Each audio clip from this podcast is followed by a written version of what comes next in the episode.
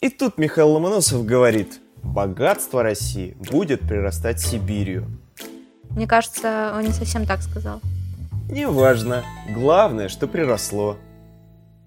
Жили-были два магистранта выпускного курса, и не особо-то они понимали, что им делать после выпуска. И стали они ходить по людям разным, да спрашивать, как тем живется в их профессиях. А начать решили с науки, так как аспирантура была не за горами. Ну что, всем привет! Это Катя. А это Кирилл. И мы начинаем первый выпуск подкаста «Приросло». Как вы поняли, мы сегодня говорим про науку в Сибири, так как мы учимся в магистратуре, и нам нужно решать, что делать дальше. У нас на самом деле было очень много вариантов, э, как назвать этот выпуск. Например, э, как стать ученым в Сибири и не разочароваться, как стать ученым в Сибири и не сойти с ума, как стать ученым и не спиться. Основной и самый серьезный вариант названия это был, наверное, как стать э, ученым в Сибири и при этом не переехать в Москву или в Питер. Да, у меня на самом деле очень много знакомых, которые каким-то образом начали свою биографию исследовательскую в Новосибирске, в частности, либо даже в каких-то других городах, и при этом сразу же переехали, либо через какое-то время переехали. И мы хотели поразмышлять, о, о чем это свидетельствует, почему они уехали, почему не остались здесь, либо почему люди остаются именно здесь, в Новосибирске, Томске, в Омске, на Кузбассе, где-либо еще. На самом деле сейчас у нас 21 год заканчивается, и, возможно, когда вы это слушаете, он уже закончился. И это год науки и технологий, между прочим. При этом этот год начался с такого очень интересного скандала, можно сказать, который связан в том числе с сибирской наукой. Возможно, кто-то слышал эту новость в феврале этого года. Началось все с того, что был Совет по науке и образованию, при президенте. И наша сибирская, даже новосибирская ученая Анастасия Проскурина пожаловалась президенту на размер своей зарплаты, что ее размер зарплаты составляет всего 25 тысяч. Хотя по майским указам 2012 года должна была быть зарплата двухкратная средней по региону, что-то так. Да, 200% от средней по региону зарплаты, то есть около 70 тысяч вообще. Вот, Кирилл, как ты думаешь, реально ли, что у нас в Новосибирске у ученых зарплаты 70 тысяч? 70, э, насчет 70 не знаю на самом деле. А смотря какой ученый.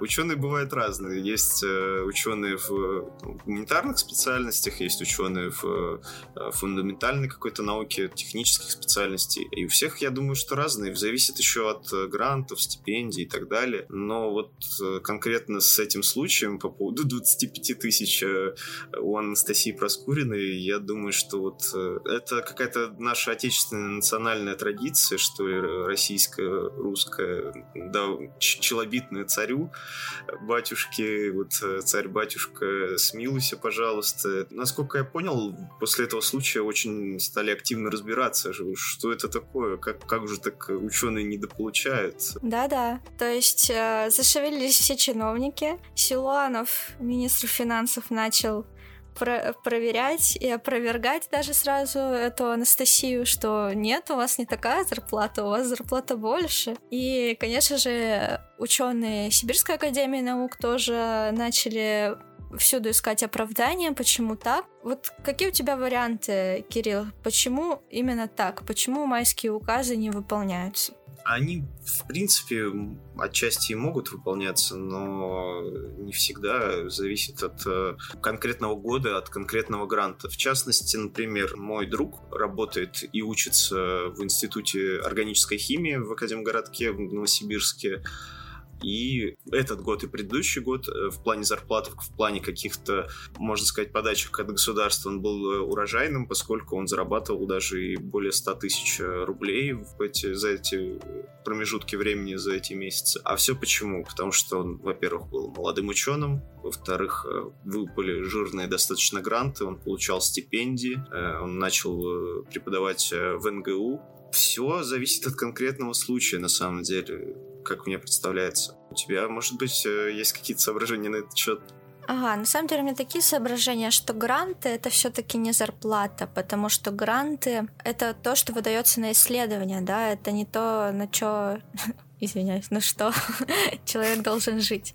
Да, это на покупку какого-то оборудования, проведение экспериментов, да. А зарплата, оклад — это все таки то, что человек тратит на свою какую-то личную жизнь, да, покушать, купить одежды. Самое интересное, что как раз-таки эти гранты, они в, в них включают в том числе и зарплаты, и всякие всевозможные корпоративы, как же без них, поездки в... Да, да, да-да, не удивляйтесь. Э, корпоративы, всякие возможные поездки на конференции исследовательские, публикацию статей и так далее. Это все там прописывается. Это очень серьезные достаточно деньги, и они в том числе распределяются, и гранты-получатели вписывают себя в качестве тех людей, которые получают э, определенный гешефт, э, с, э, определенную прибыль с этих грантов. То есть э, это не всегда, даже сейчас, не всегда дается под исследование конкретно, вот, э, дается именно под э, как раз-таки под под икорку с маслицом. У нас как раз сейчас новый, э, накануне Нового года. И вот э, я думаю, что некоторые ученые даже могут себе позволить э, не только баклажанную икру. Ух ты. Вот и про это, кстати, не знала, но это, это очень интересно. Насчет грантов, кстати, у меня есть такая история а, моего знакомого, я не буду его дианонить, что это неприлично. В общем, мой знакомый, он работает э, ботаником в НГУ, и он как-то увел грант у одного высокопоставленного ученого, который тогда еще не был высокопоставлен, теперь он таким является. Теперь моему знакомому приходится уехать в Москву, а, потому что его из НГУ непрямым способом выгоняют намеками, что ему там не рады. На самом деле, как-то даже жестоко. Я не знаю, ну, что это такое. Как же так, доколе? Это, кстати, к слову о том, что на самом деле в ученой среде достаточно Э, важны межличностные отношения. Вот, как раз-таки в таком случае получилась такая, такая конфликтная ситуация. Это страшное дело, что человеку пришлось уехать он сильно недоволен вообще этим, этими обстоятельствами, так, такой не особо, не, несправедливостью. Он же, наверное, в честной борьбе выиграл этот грант. Ну, конечно, конечно, в честной, да. Но я не уверена, насколько он там недоволен, потому что ему предложили место в Москве, и он с женой, они поехали в Москву. Ну, не знаю что, что там у него в Москве будет. Возможно, лучше жизнь, возможно, и не лучше. Мы, кстати, этим и занимаемся сейчас в подкасте, пытаемся разобраться, лучше ли жизнь в Москве, чем э, в Сибири. В том числе и наука. Лучше или хуже. Вот, Кирилл, вот раз уж мы говорим о нас с тобой, лично тебе вопрос зарплаты, он принципиален? Икру баклажанную я бы не хотел видеть себя на новогоднем столе, если честно. Хотелось бы какую-то поприличнее, сетровую, что ли. Занятие не для всех, отнюдь не для всех, и оно... Э, ты не станешь э, миллиардером на науке, хотя, в принципе, есть такие прецеденты в том числе, но и люди, которые достаточно богаты, и о них можно тоже регулярно слышать, конкретные примеры приводить, но, тем не менее, нам надо, как потенциальным молодым ученым иметь в виду, что не всегда в кармане будет э, лишняя тысяча рублей, э, которая тебе может пригодиться. Да, я, кстати, согласна с этим, э, что, наверное, не стоит идти в науку за огромными деньгами. На тему заработка в науке высказался наш друг Илья. Он молодой ученый и аспирант Сибирского государственного университета путей сообщения. Кажется, сейчас на любую заработную плату затруднительно выжить, только если ты не в бизнесе или не стоматолог. Вы вправе со мной не согласиться, это личное наблюдение, но могу с уверенностью сказать, что доходы научных сотрудников зависят от степени продаваемости их исследований, а это не всегда совпадает с действительностью. И некоторым действительно сложно выйти на этот баланс между тем, а, что хотим исследовать, и тем, что приносит большие деньги. Перспективные направления есть. В век научно-технического прогресса. Это про э, научные сферы, в которых легче достичь успеха. Да?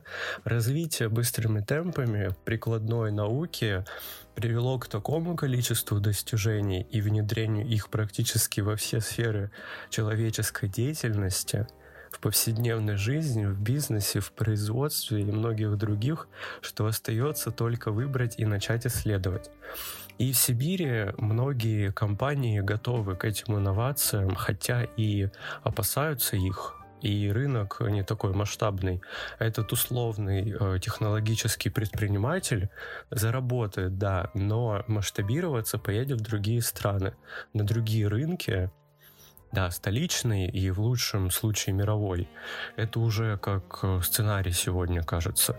Не каждый думает о том, э, как бы периферию образовывать и улучшать. Надеемся, конечно, что такие патриоты своей малой родины все-таки существуют.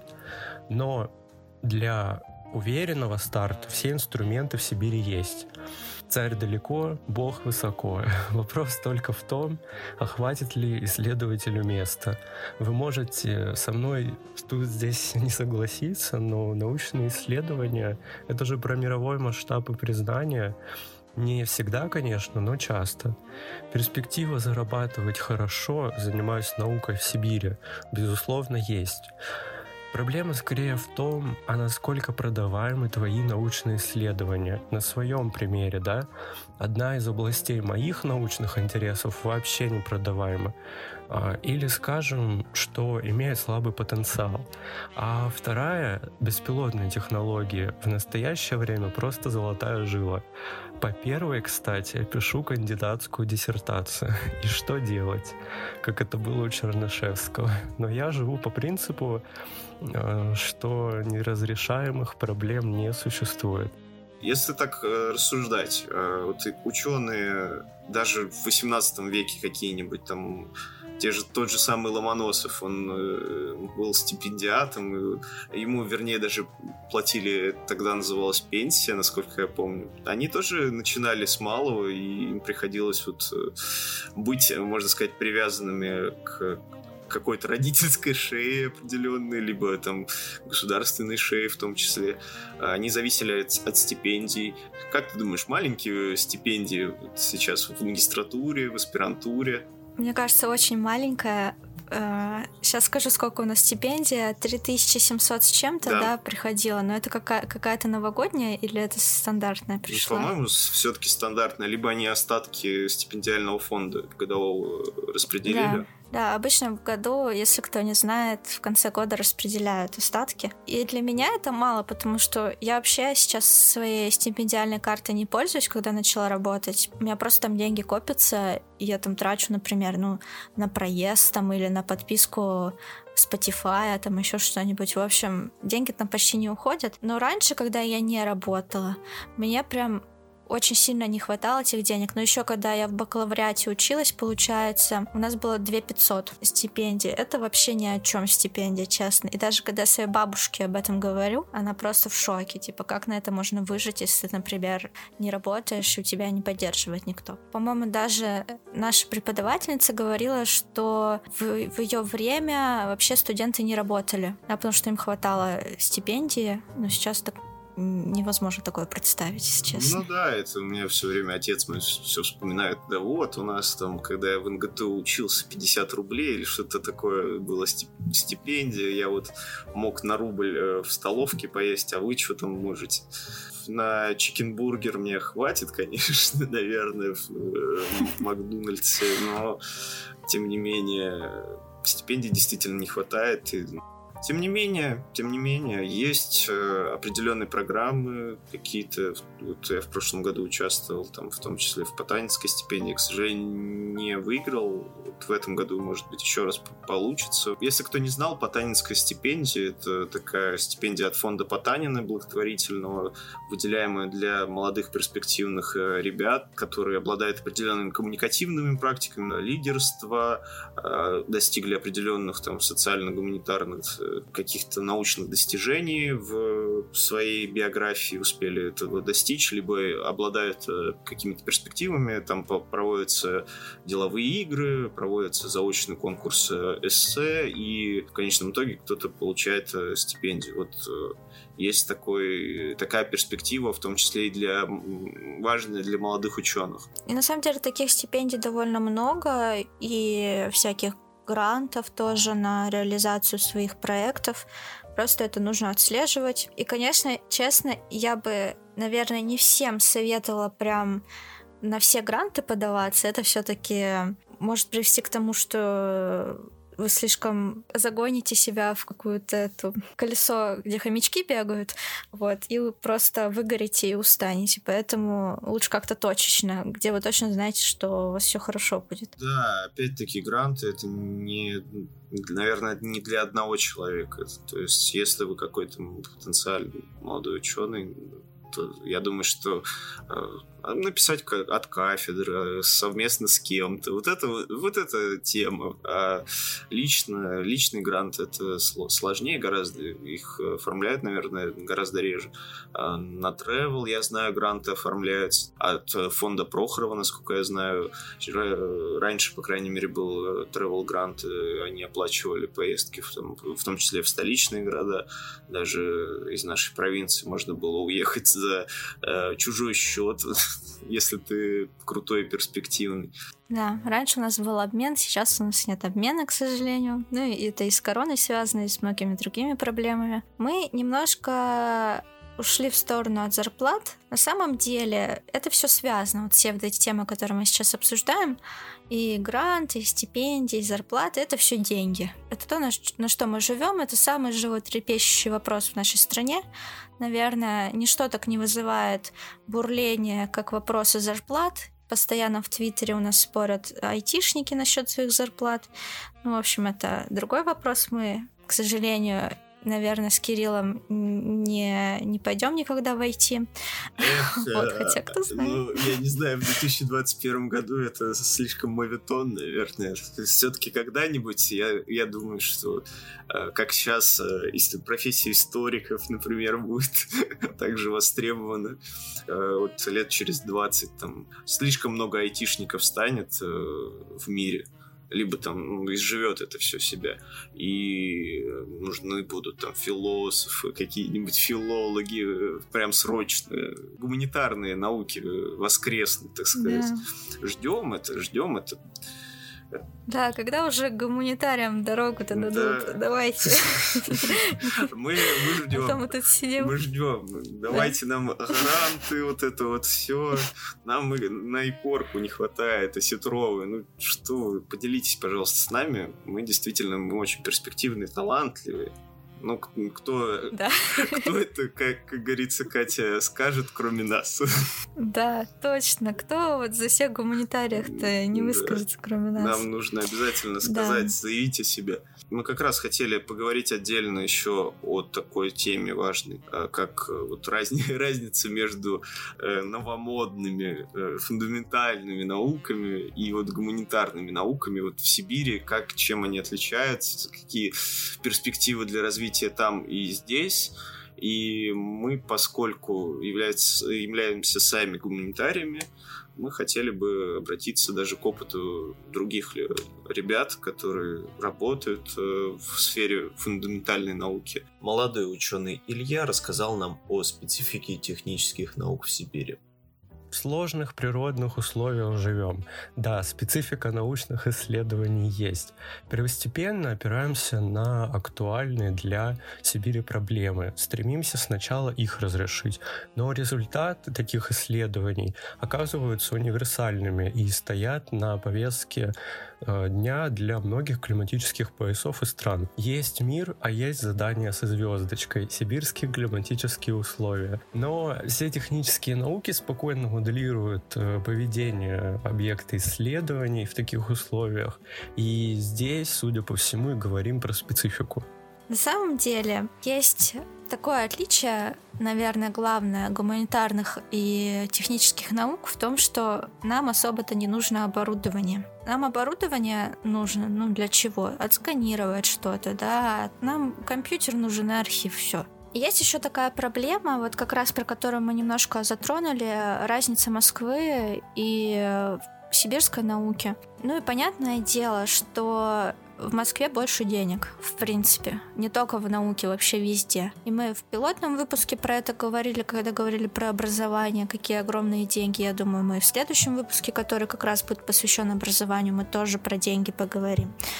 Но если говорить про науку, то вот, например, есть такое мнение у председателя Сибирской академии наук о том, что научная работа, причем хорошая научная работа, сделанная в Сибири, ничем не хуже, чем аналогичная работа, сделанная в Москве. В принципе, мы за это и топим. Не нужно там принижать наших ученых родных сибирских. Но при этом председатель Академии говорит, что получается так, что та система, которая сейчас работает, поддерживает в основном москвичей. Мы понимаем, это его мнение, да, и оно вытекает из статистических таких, можно сказать, данных, опять возвращаясь к этим майским указам президента про 200% от средней зарплаты, потому что логично, в Москве зарплаты выше, следовательно, средняя зарплата там тоже выше, что, следовательно, у ученых зарплаты там тоже выше. Как моя история с моим уехавшим знакомым в Москву, да, я думаю, он там будет побольше зарабатывать, чем он тут зарабатывал. Вот что насчет этого ты думаешь, Кирилл?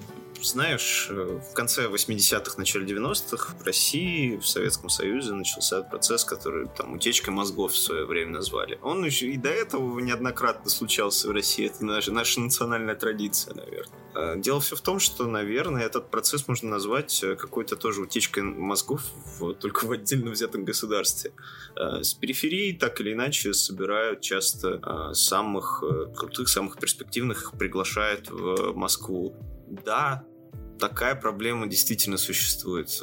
Однако мне кажется, что в этом нет именно что такой великой проблемы, в том числе именно для ученых. Потому что это открывает всегда новые возможности. То есть э, люди едут за, условно, за границу, за границу за Урал, они открывают новые знакомства, новые связи, они общаются между собой, сталкиваются какие-то новые научные традиции. Там, новосибирские ученые при, приезжают в, в Москву и открывают столько всего нового, что-то основывают даже школу. Это неоднократные примеры. Там наш, можем э, даже каким-то конкретным приводить э, Троицкий, например. Есть э, Аркадий Евгеньевич Демичик, который переехал в Питер не так давно.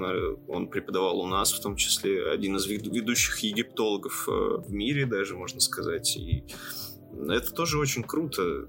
Это связи-то они сохраняются, в принципе, научные. Почему, почему бы и нет? Но при этом позитивные процессы для самих университетов, ну, в том числе в Новосибирске, где-то еще. Да, уехал хороший, крутой ученый, например, э, из Новосибирского педуниверситета, но при этом место-то осталось, ставку никто не отменял, и, значит, э, на эту ставку примут э, какого-то другого ученого.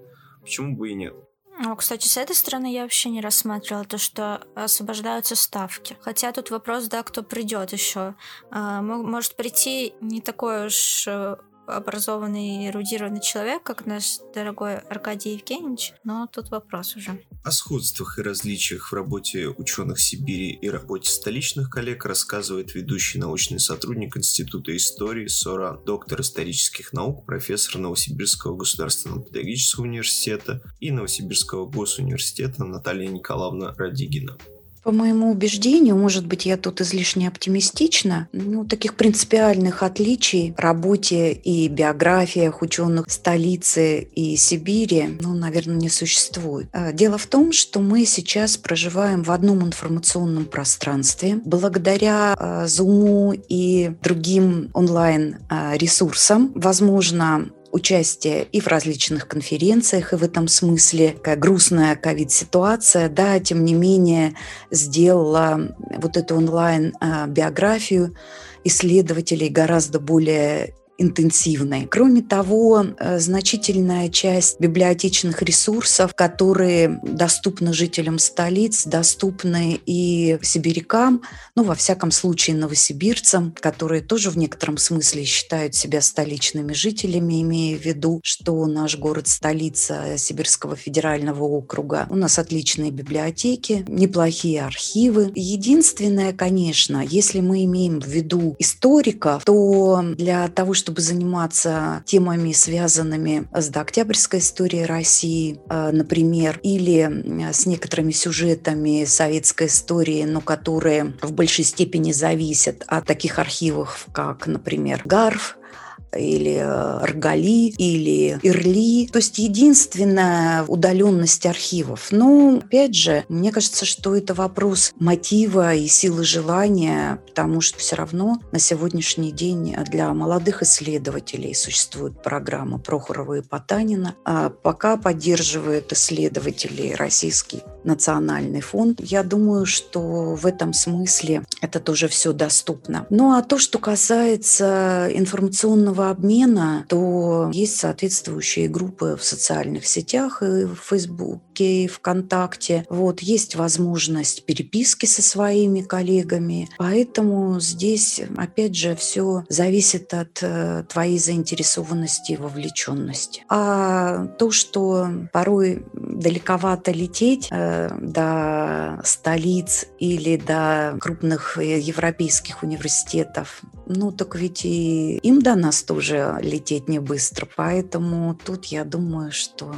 это тоже все преодолимо. Слава богу, что есть возможности, желание это преодолевать. Тем не менее, мы же топим с тобой за молодых ученых. Получается... Да, давайте поговорим про молодых. Да, Я, я же не хочу, конечно, прогонять э, мастодонтов науки в Москву, э, но все-таки в Новосибирске тоже э, надо, например, местечко-то подыскивать. И на самом деле есть такая проблема, что не только про Москву, но и про зарубежные э, университеты, куда уезжают наши ученые. Есть такое мнение, например, у Оксаны Павловны Таран, надеюсь, я правильно произнесла фамилию, она доктор химических наук, профессор РАН и директор Института химии СОРАН, между прочим. И она говорит о том, что во многих развитых странах магистранты и аспиранты обязательно должны пройти стажировку за рубежом, чего у нас, конечно же, нет. Это как раз вот ведет к тому, о чем ты говоришь, это повышает э, уровень обучения, расширяет кругозор, новые связи, но при этом они возвращаются на родину. Это, например, происходит в Китае. Поработав в Европе или США, китайский ученый возвращается и э, получает звание профессора и собственную лабораторию, между прочим. Но при этом а наши студенты почему-то, да, когда уезжают, они там и остаются, потому что они понимают, что там условия лучше, там зарплаты лучше, там оборудование, если мы говорим про технические, естественно, научные специализации, там ближе доступ к каким-то определенным научным знаю, базам, там, в том числе там, да, библиотекам базам, и так да. далее. А, да, есть такая проблема, и действительно, да, если организовывать стажировки, то у нас э, многие остаются. У нас они тоже есть стажировки определенные, но, ну, знаешь, чтобы они за рубеж э, на запад никуда не убегали, надо вот в, рамках Евразийского союза, я предлагаю вот э, нашим э, законодателям предложу, в Астану куда-нибудь, ой, простите, в Нур-Султан уезжает, вот там стажируется, например. Не, я не шучу, кстати, почему бы и нет, это был бы интересный опыт. Очень редкие такие случаи, наверное. В отдельных отраслях, я думаю, научной сферы есть такие прецеденты, но, по крайней мере, мере, в рамках э, гуманитарных э, дисциплин у нас как-то с этим а, возникают проблемы, и мы никуда не ездим, домоседствуем. Про Казахстан-то у нас довольно тесные научные связи с Казахстаном. И я не считаю, что это плохо, это наоборот здорово, что мы там дружим, да, с э, коллегами, учеными из ближайших стран бывшего Советского Союза. И понятное дело, что каким-нибудь ученым в более, так скажем, престижных сферах, да, чем история какая-нибудь, а, им, наверное, ну, не так интересно а, общаться со странами, где их сфера не развита. Но я думаю, это был бы хороший опыт для, для всех, чтобы такие стажировки, их было побольше. Да, я просто не знаю, есть ли они вообще, но, по крайней мере, чтобы их было побольше. А, на самом деле, да, еще такой хотел момент дополнить. У нас есть э, оружие массового поражения, у нас есть великий могучий русский язык. И в рамках этого сообщества, в рамках того же самого Евразийского союза стран СНГ, мы все общаемся на одном языке, и как там английский, то у нас здесь русский. Почему, почему бы нам не поддерживать связи вот э, с ближним зарубежьем? английский тоже надо учить. Английский тоже это важно, и с э, дальним зарубежьем тоже нужно общаться и ездить туда. А в какую бы ты страну хотела на стажировку поехать, Кать? Ой, я вообще, когда поступала в наш университет педагогический, я помню, у нас была программа, и она, по-моему, закрылась в нашем же году, когда мы поступали. А, зарубежная история, где была возможность учиться в Польше. Да, да, да, я помню. Вот, я думала, как здорово, хочу туда. Но она была платная, по-моему, если не ошибаюсь, у меня было э, бюджетных мест, поэтому я не подала. Но вот в Польшу или в Чехию я бы хотела. Чехия, конечно, такой банальный вариант, что все туда едут за образованием, но я просто люблю как бы западных славян. Вообще славян люблю. Мы, мы вообще всех любим, и славян, конечно, тоже. Да, ну, единственный вопрос, что, возможно, в Польше нам не будут сильно рады, но я не знаю, честно. А, да, не буду ничего говорить. сейчас все активнее и активнее развивается направление востоковедения. Очень много культурологов, в том числе и у нас в университете, которые ездят в Японию, в Китай. Дальний Восток — это тоже перспективное направление развития не только же Европы одной жить. А то мы, Да. мы с тобой, знаешь, как в рамках э, европейской исторической традиции, европоцентристы. Европоцентризм.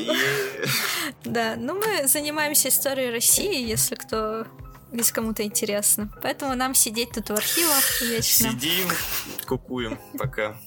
О роли и возможностях сибирского ученого в российской и мировой науке рассказывает Наталья Николаевна Радигина. На самом деле мы понимаем гибкость границ да, между всеми этими понятиями. Сегодня ты сибирский ученый, завтра ты переехал в столицу и работаешь там навсегда или по контракту. У тебя есть э, ну, сейчас с ковидом меньшая возможность, но тем не менее реально существующая, да, поехать на стажировку или работать а, в других странах. Поэтому мне кажется, что это все очень индивидуально и зависит от ну, самого ученого и от его желаний, мотивов и так далее. Есть немало примеров, э, собственно, они широко известны, всяких биографических траекторий, когда и сибирские ученые э, работали или стажировались за рубежом, и потом возвращались в Сибирь или становились американскими, немецкими, французскими учеными.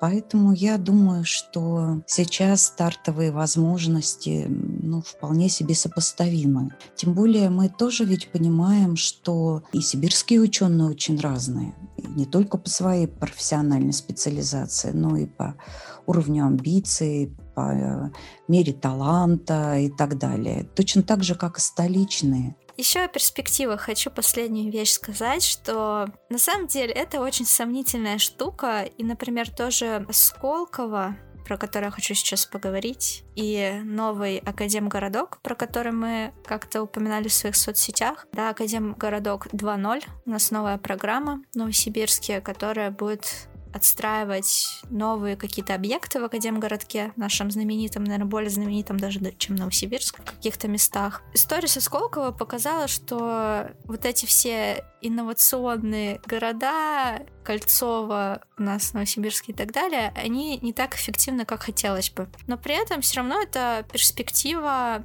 бизнеса, да, как монетизировать деятельность ученого. И есть такой кейс, например, тюменца Льва Максимова, который основал компанию Ферме Групп, она занимается тем, что продает технологию получения железа в порошковом состоянии из подземных вод. В 2020 году он э, даже принял участие в конкурсе среди молодых инноваторов стран БРИКС.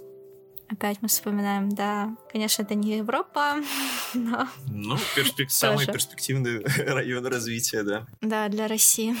Вот. Это как бы технический вопрос, да. Вопрос гуманитарии, как могут свою деятельность монетизировать, кроме как просвещением, это другой вопрос. Но у технических специальностей этих возможностей куча. Я вот хочу твое мнение послушать, Кирилл. Вообще есть смысл тратить столько денег на все эти инновационные города, какие-то там акселераторы и так далее, типа Сколково, Кольцово и так далее? Тут, э, знаешь, э, две стороны одной медали. Конечно, деньги это очень хорошо. Мы можем там ну, сразу же вспоминать э, о том, что некоторые бюджеты тех же самых западных университетов, они там настолько большие, что могут быть сопоставимы там с бюджетами на нашей всей системы образования и науки, но при этом эти деньги, они могут и тратиться не совсем эффективно. Вот, э, в частности, мне вспоминается один очень интересный проект, о котором я хотел отдельно рассказать. А, В общем, э, дело все в том, что в далеком 2015 году, еще до того, как я перешел в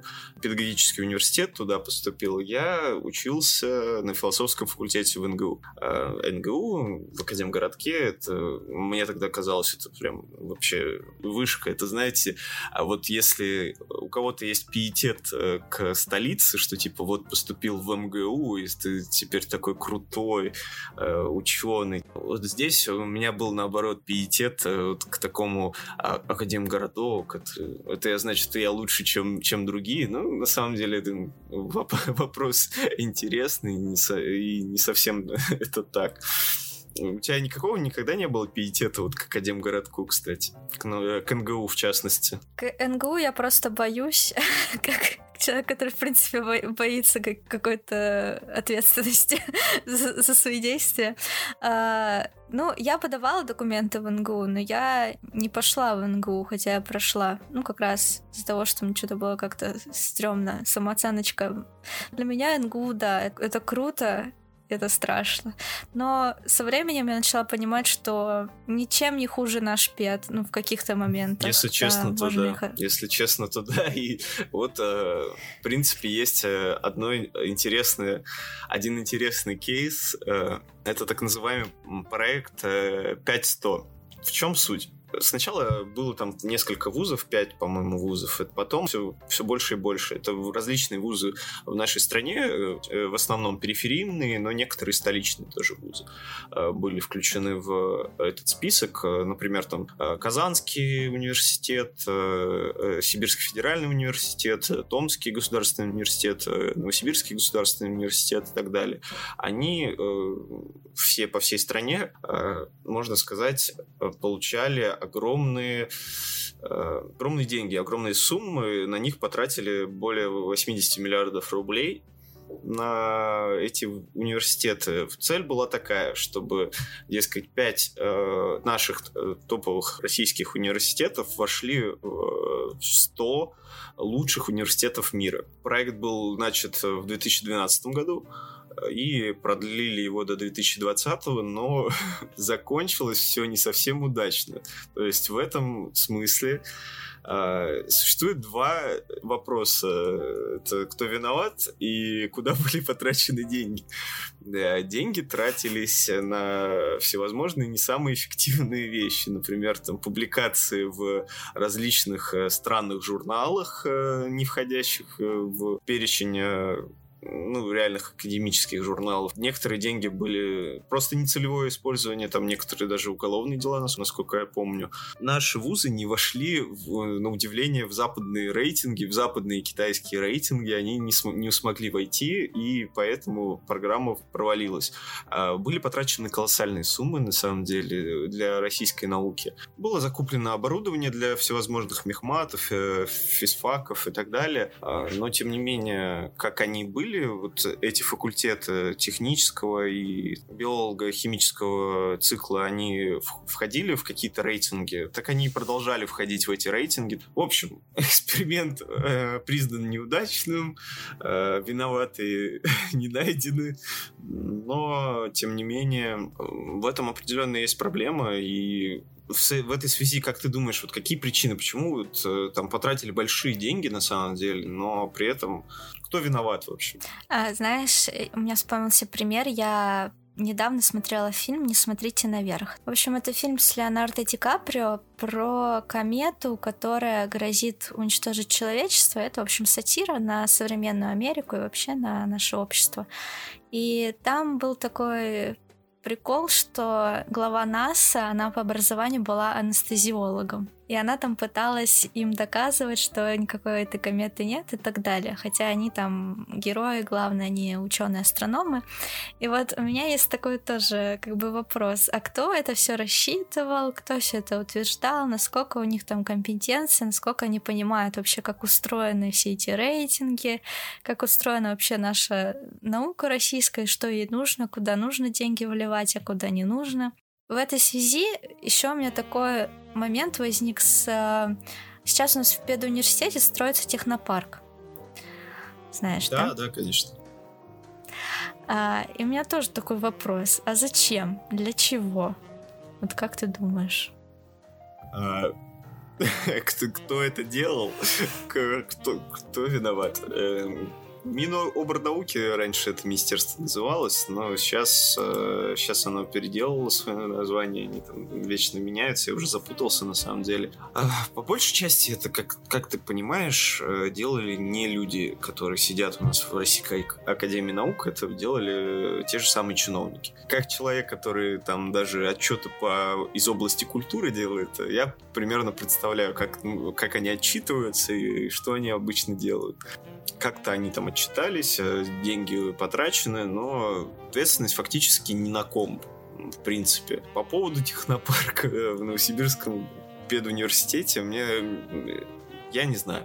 Я, правда, не могу тебе что-либо ответить. Э, ну, наверное, он нужен э, и признан какой-то эффективной штукой, что ли. Я не знаю. Да, пока мы учимся, пока мы учимся в педе, мы не будем ничего плохого говорить. Я тоже, я как-то даже не знаю, что сформулировать. Знаешь, я буду отвечать как э, российский национальный лидер.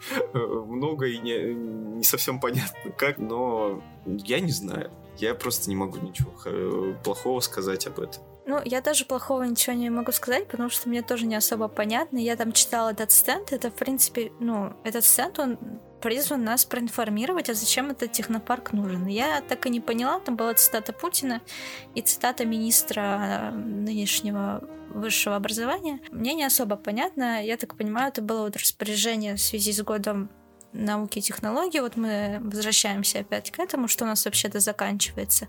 А для вас, дорогие слушатели, наверное, уже закончился год науки и технологий. Посмотрим на самом деле, что с этим будет, как и с проектом Академгородок 2.0. Пока что непонятно ничего э, и оправдаются ли все эти деньги, и будет ли вообще у нас доступ к этому технопарку у обычных студентов, или там все будет закрыто под замочек, нет там нельзя трогать это оборудование, оно супер дорогое и так далее. Ну, я не знаю, а вот технопарк для гуманитарных э, студентов э, гумани... провинциальных гуманитарных вузов, ну, он для чего? Он вообще не для чего, мне кажется. Почему на гуманитариев деньги не дают? Ух, чиновники. Это, знаешь, э, были Э, в Древней Греции вот эти философы разные перипатетики, которые там ходили, просто что-то рассуждали. Вот такие должны быть, я думаю, гуманитарии. Нафиг им нужны эти деньги вообще? Да, дайте, на, дайте нам эту бочку, да, мы сидеть. будем не сидеть и просто... Да, дайте нам микрофон и компьютер, будем записывать всякие подкастики и, и, э, и что-нибудь это, ворчать все. Вот. Да, а реальные ученые будут заниматься наукой. Наука. Да, это важно. Да. да. Историки-то это не ученые, как мы знаем. Ну что? Да, что? Давайте, давайте перейдем к выводам, я думаю. На самом деле у меня сложилось такое мнение, что Стоит ли вообще идти в науку в Сибири? О чем наш был подкаст сейчас? Зачем мы столько растягались мыслью по древу? А потому что мы сами не знаем что нам делать, как нам быть в нашей дальнейшей жизни, куда нам податься. Конечно, мы сейчас работаем, но я думаю, и Кирилл, и я, мы понимаем, что это не навсегда эта работа, и все равно придется с чем-то определяться. И я сформулировала свое мнение так. На самом деле, если вы хотите идти в науку за деньгами, подумайте сто раз, тысячу раз. Вообще, эта мотивация должна быть самой последней деньги аспирант Илья дал совет потенциальным молодым ученым.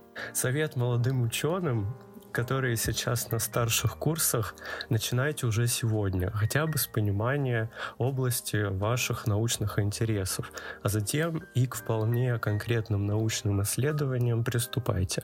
В вузах это стремление целиком и полностью поддерживают, это и про их рейтинг, и престижность в том числе, а поверьте, не рано. Другой вопрос, насколько вы хотите быть немножко изолированным от общества нормальных людей э, и быть в этой между собойчике научном. Готовы ли вы к этому, что, возможно, вы будете сидеть над какими-то расчетами, над архивными документами, над еще чем-то, смотря какой вы ученый, большую часть своего времени не видя солнечного света раздражаться, плеваться и так далее, заполнять какие-то бумажки, как везде, впрочем. Вот тут как бы нужно подумать. Я лично для себя пока что еще не решила. У меня... Я собираюсь брать год после магистратуры, чтобы решить, хочу ли я пойти в аспирантуру, чуть-чуть поработать, разобраться со своей головой. Вот мое мнение. А у тебя, Кирилл? Да, Катя, да я с тобой согласен. Мне кажется, у меня такое мнение тоже обо всем и ни о чем. Э, на самом деле, мы, значит, э, вправе выбирать свою собственную судьбу, свою собственную траекторию. И нету тут правильных ответов. Э, жизнь сама рассудит, кто уехал, кто остался. В любом случае, мы с тобой сегодня обсудили то, что Здесь тоже есть жизнь, здесь тоже приросло это богатство России, так или иначе. И мы, в в принципе, в этих условиях живем нормально, существуем, и, и другие люди существуют, мы их видим каждый день почти что, и, наверное, мы об, о них будем постепенно рассказывать часто, достаточно в рамках этого подкаста, о тех людях, которые занимаются да чем только здесь не занимаются в этой Сибири. Она не такая уж богом забытая. На самом деле здесь э, люди работают и даже работают э, в условиях э, минус 30 на улице. Хотя, например, в Новосибирске, когда у нас минус 20 было, что-то слишком уж теплая зима началась. Да, очень теплая зима. Да, а вопрос, переедем мы, останемся, э, станем ли учеными или Главное хорошими людьми быть. Вот я еще хотел сказать. Главное быть э, счастливым человеком, не Счастливым, важно где. да, да. Вот на такой э, хорошей ноте мы и заканчиваем. Спасибо всем, кто слушал. Мы еще вернемся обязательно. Обязательно вернемся. Подписывайтесь, где вам удобно слушать, там, где у нас, э, собственно говоря, публикуются подкасты. Все в описании, все есть. Всем пока-пока. Пока. -пока. пока.